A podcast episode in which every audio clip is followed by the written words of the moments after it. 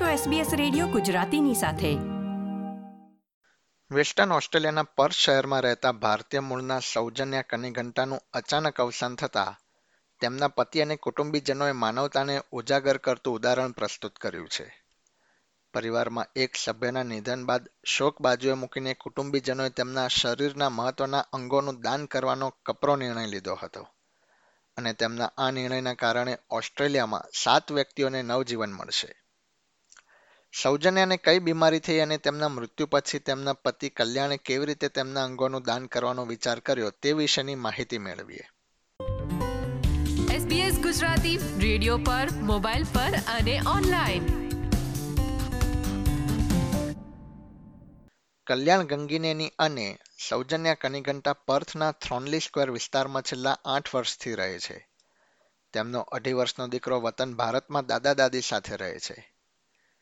તાજેતરમાં બારમી એપ્રિલના રોજ રાત્રે દોઢ વાગ્યાની આસપાસ અઠ્યાવીસ વર્ષીય સૌજન્યાબેનની તબિયત બગડી હતી અને તેમને ઉલટી તથા ગભરામણ થતાં તેમના પતિ કલ્યાણને તાત્કાલિક હોસ્પિટલ લઈ જવા માટે જણાવ્યું હતું.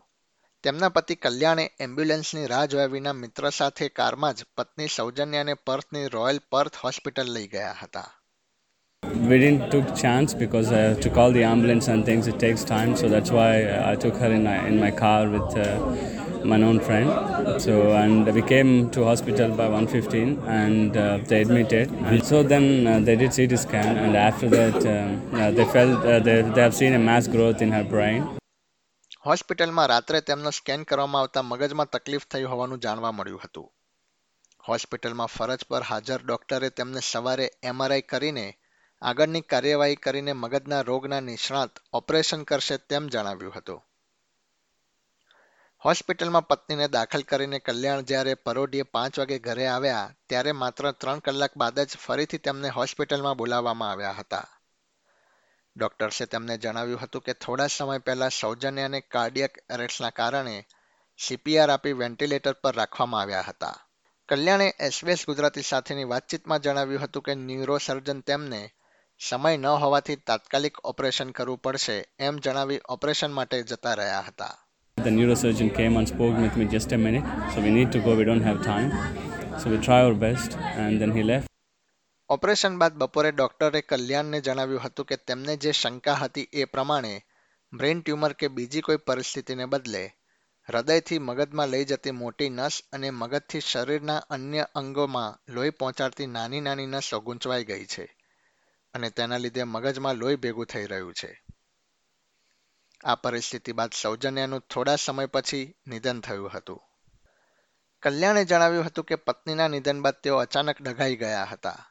તેમની પત્નીને શરીરમાં કોઈ પણ પ્રકારની તકલીફ નહોતી અને અચાનક જ બીમારી આવી તથા તેનું નિધન થઈ જતા તેમની આખી જિંદગી ઉથલપાથલ થઈ ગઈ હોય એમ લાગ્યું હતું.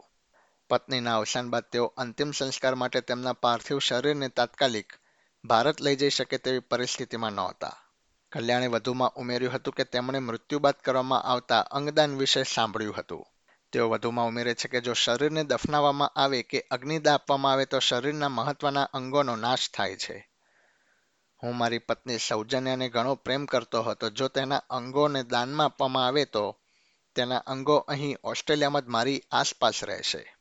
Even though if I, my family members or anyone passed away, so I thought to give a life for someone because uh, we are so generous.